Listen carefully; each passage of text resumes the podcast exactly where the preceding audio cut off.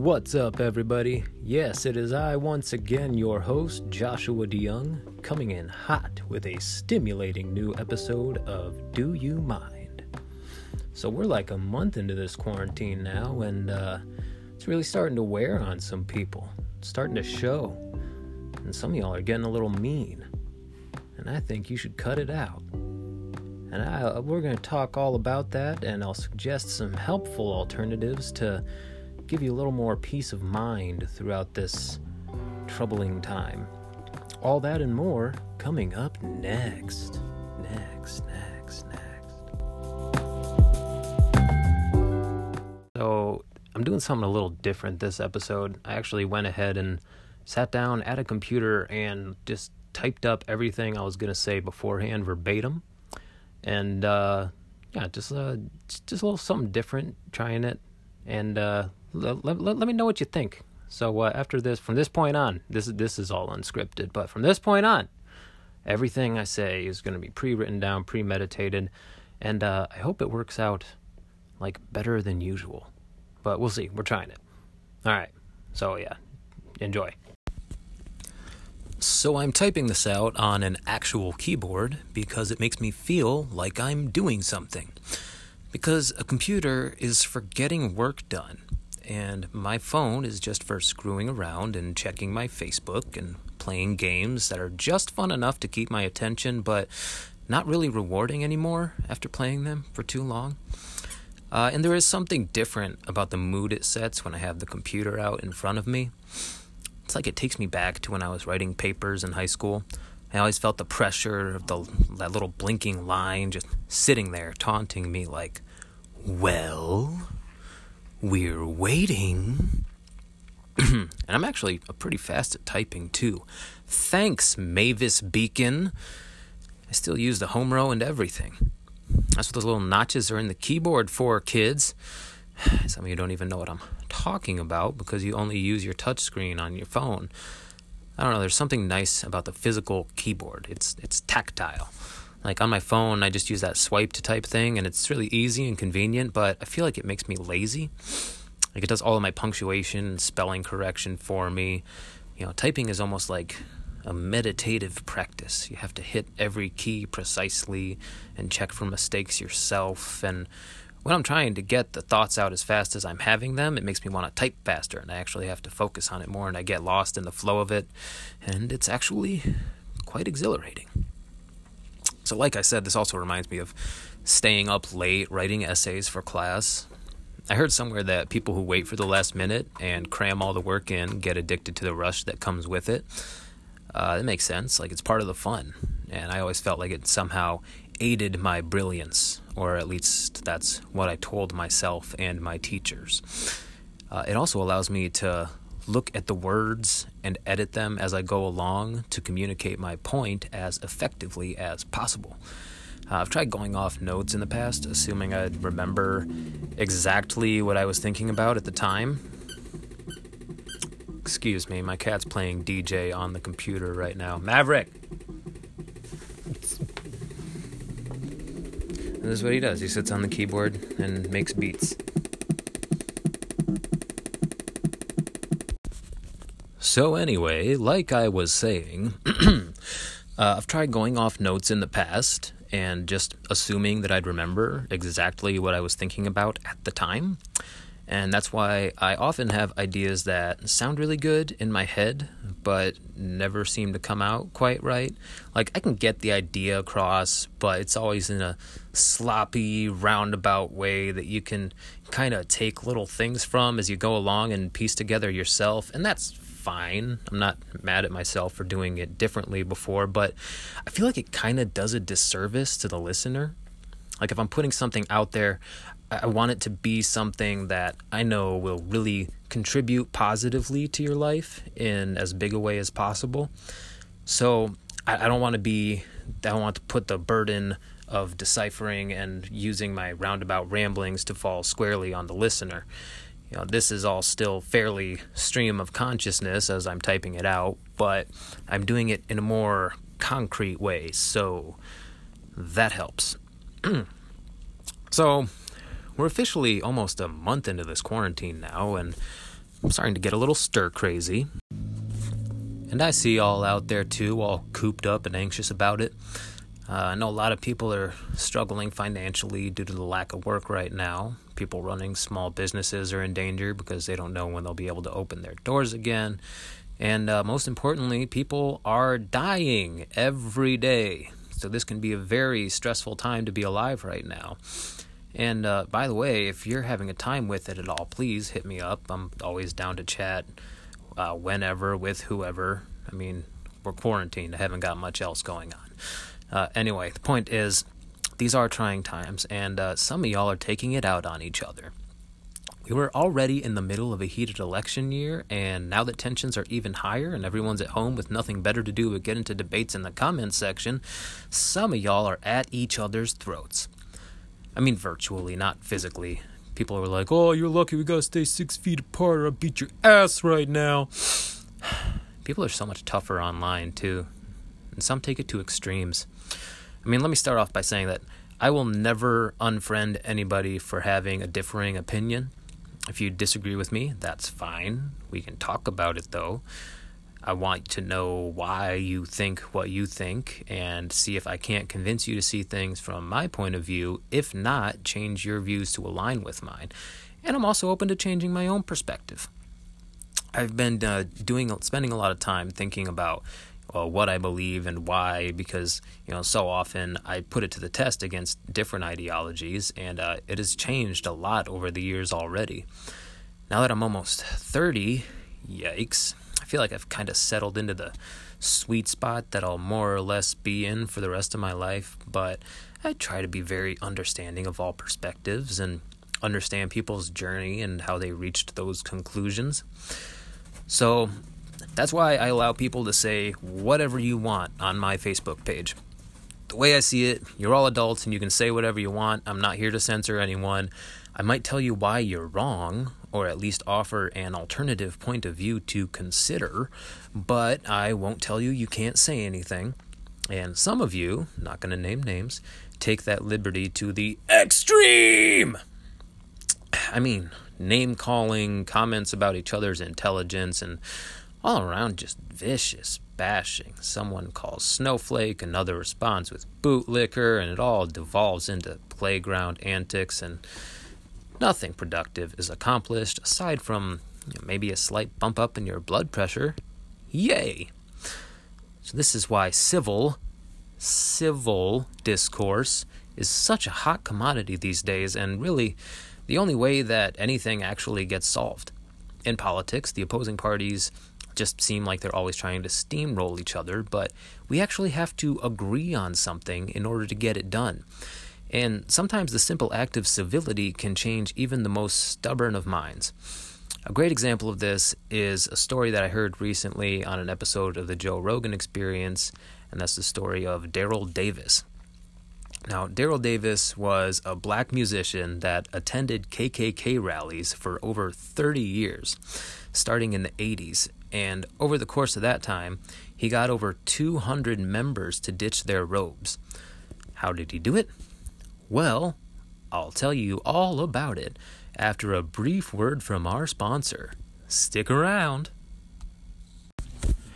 Now, as I mentioned before, Daryl Davis was a career musician. Uh, he's performed with B.B. King, Chuck Berry, uh, Muddy Waters, and the list just goes on and on. In fact, music was what consistently brought him together with white supremacists throughout his life. Uh, he didn't even know what racism was until he was 10 years old. Uh, he was playing in a marching band when a bunch of white people came out and started protesting. They were yelling awful things and throwing food and trash at the kids. And Daryl thought at first that he'd done something wrong. And it wasn't until later that it was explained to him that these people simply hated him because he was black. This brought up a question that he carried with him his whole life Why do you hate me when you know nothing about me? So, Daryl continued to play music as he grew up, and eventually he earned his bachelor's music degree at Howard University, which actually isn't very far from where I'm at right now. Uh, I've actually been there a few times, uh, canvassing. Um, anyway, so he starts performing at different venues around town, and one night he's playing at a bar in Frederick, Maryland. Now, this particular bar just so happened to be a very white establishment. Uh, not that black people weren't allowed or anything, but they just didn't really go there. And uh, I've also been to Frederick a few times. Not a ton of black people. Uh, anyway, uh, but yeah, this is, he was at a, a white people bar. So anyway, now Daryl played piano, and afterwards he was approached by a man who was very impressed by his skill. And he said he had never heard a black man that could play like Jerry Lee Lewis before. At this point, uh, Daryl informed him that Jerry Lee Lewis was actually learned his style of playing from black musicians. And this guy didn't believe him at first, but it led to a long and stimulating discussion during which, at some point, this guy reveals he's a member of the Ku Klux Klan. So these two become friends, and um, eventually, Daryl decides he wants to interview some more members of the KKK and write a book about what he finds out. So this friend passes along the information of some of their leaders. The first one he chooses to speak with is Roger Kelly, who was the Grand Dragon of Maryland at the time and went on to be Imperial Wizard. Now, if that sounds confusing and you're double checking to make sure you didn't just switch over to a D&D podcast, those are both terms used by the KKK to establish rank. And they are all very colorful. So to break it down, uh, I believe Imperial Wizard is like the president of the KKK for the whole country. And then the Grand Dragon is like a governor, and then the mayor is what's called an Immaculate Cyclops. So, I guess these early racists who made up the terms were mythology nerds as well. I don't know. So, anyway, Daryl has his secretary, who was a white lady, set up this meeting over the phone. So the, Roger had Kelly had no idea that he would be meeting with a black man. He just knew he was doing an interview for a book. And they arranged to meet at a hotel room in Frederick, Maryland. So when Roger Kelly showed up with his bodyguard, aka a Grand Nighthawk, things are immediately tense. The first thing that Daryl did was ask for Roger's ID, which he provided, and Daryl then told him that he knows where he lives now, and since they'd been in communication, I guess Roger already knew where Daryl was located. So Daryl was just letting him know they were on even footing in case anything in this meeting went sideways. That's a very powerful way of saying a lot without saying much. I remember my principal in high school, Mr. Dull, he told us this one time. Uh, just just for context on what Mr. Dull was like, uh, you can basically just picture Michael Scott from The Office.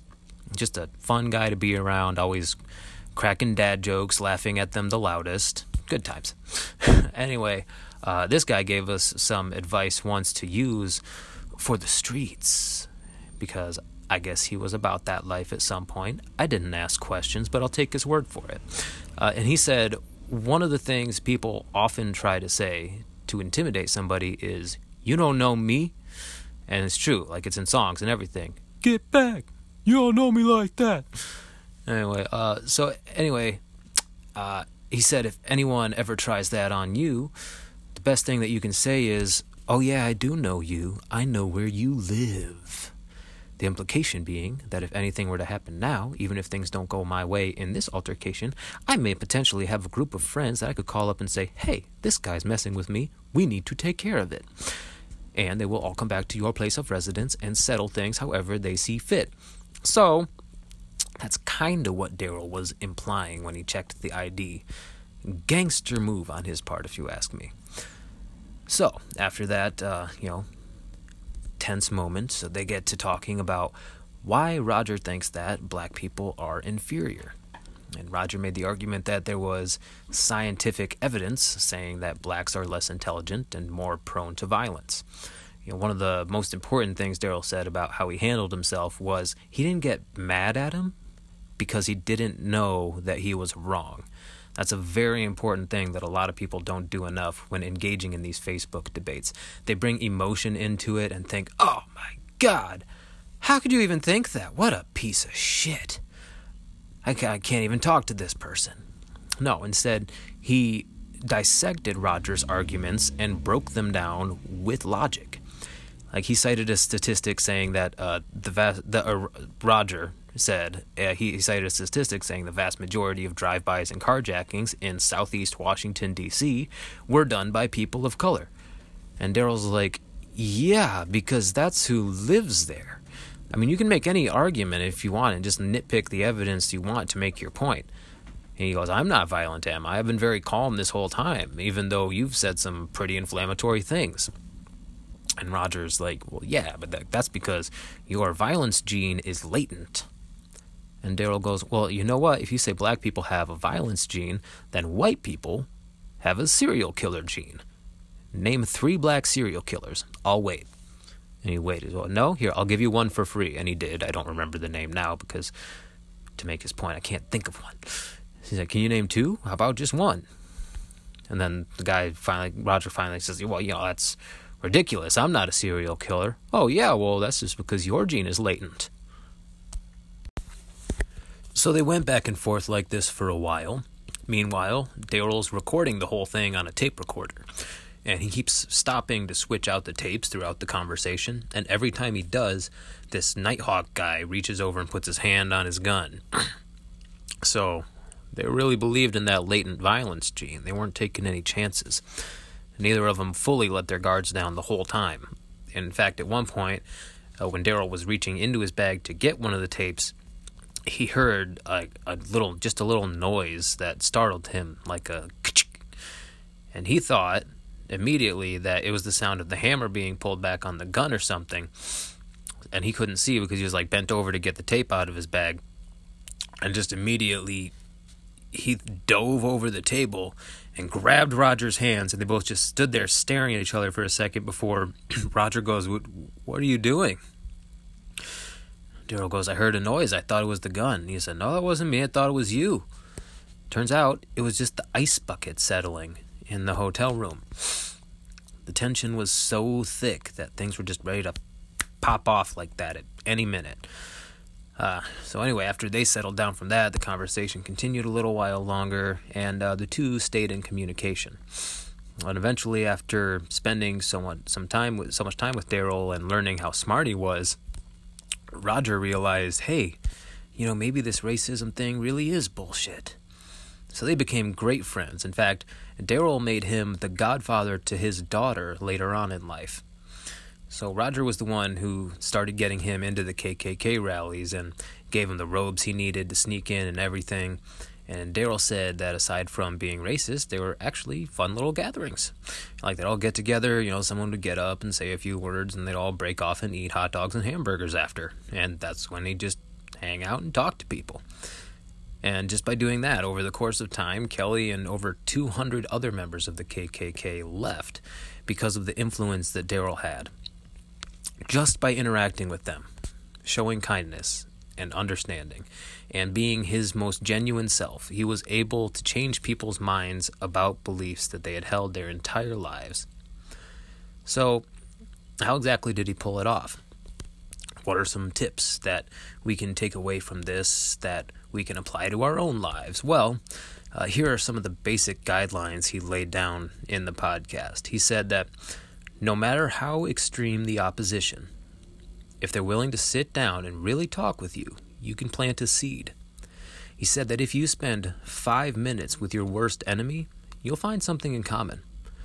And once you've established that connection and planted the seed, you need to nurture that seed. Keep talking to that person. Nurture the sense of community. And as the friendship continues to grow, those perceived differences will continue to shrink.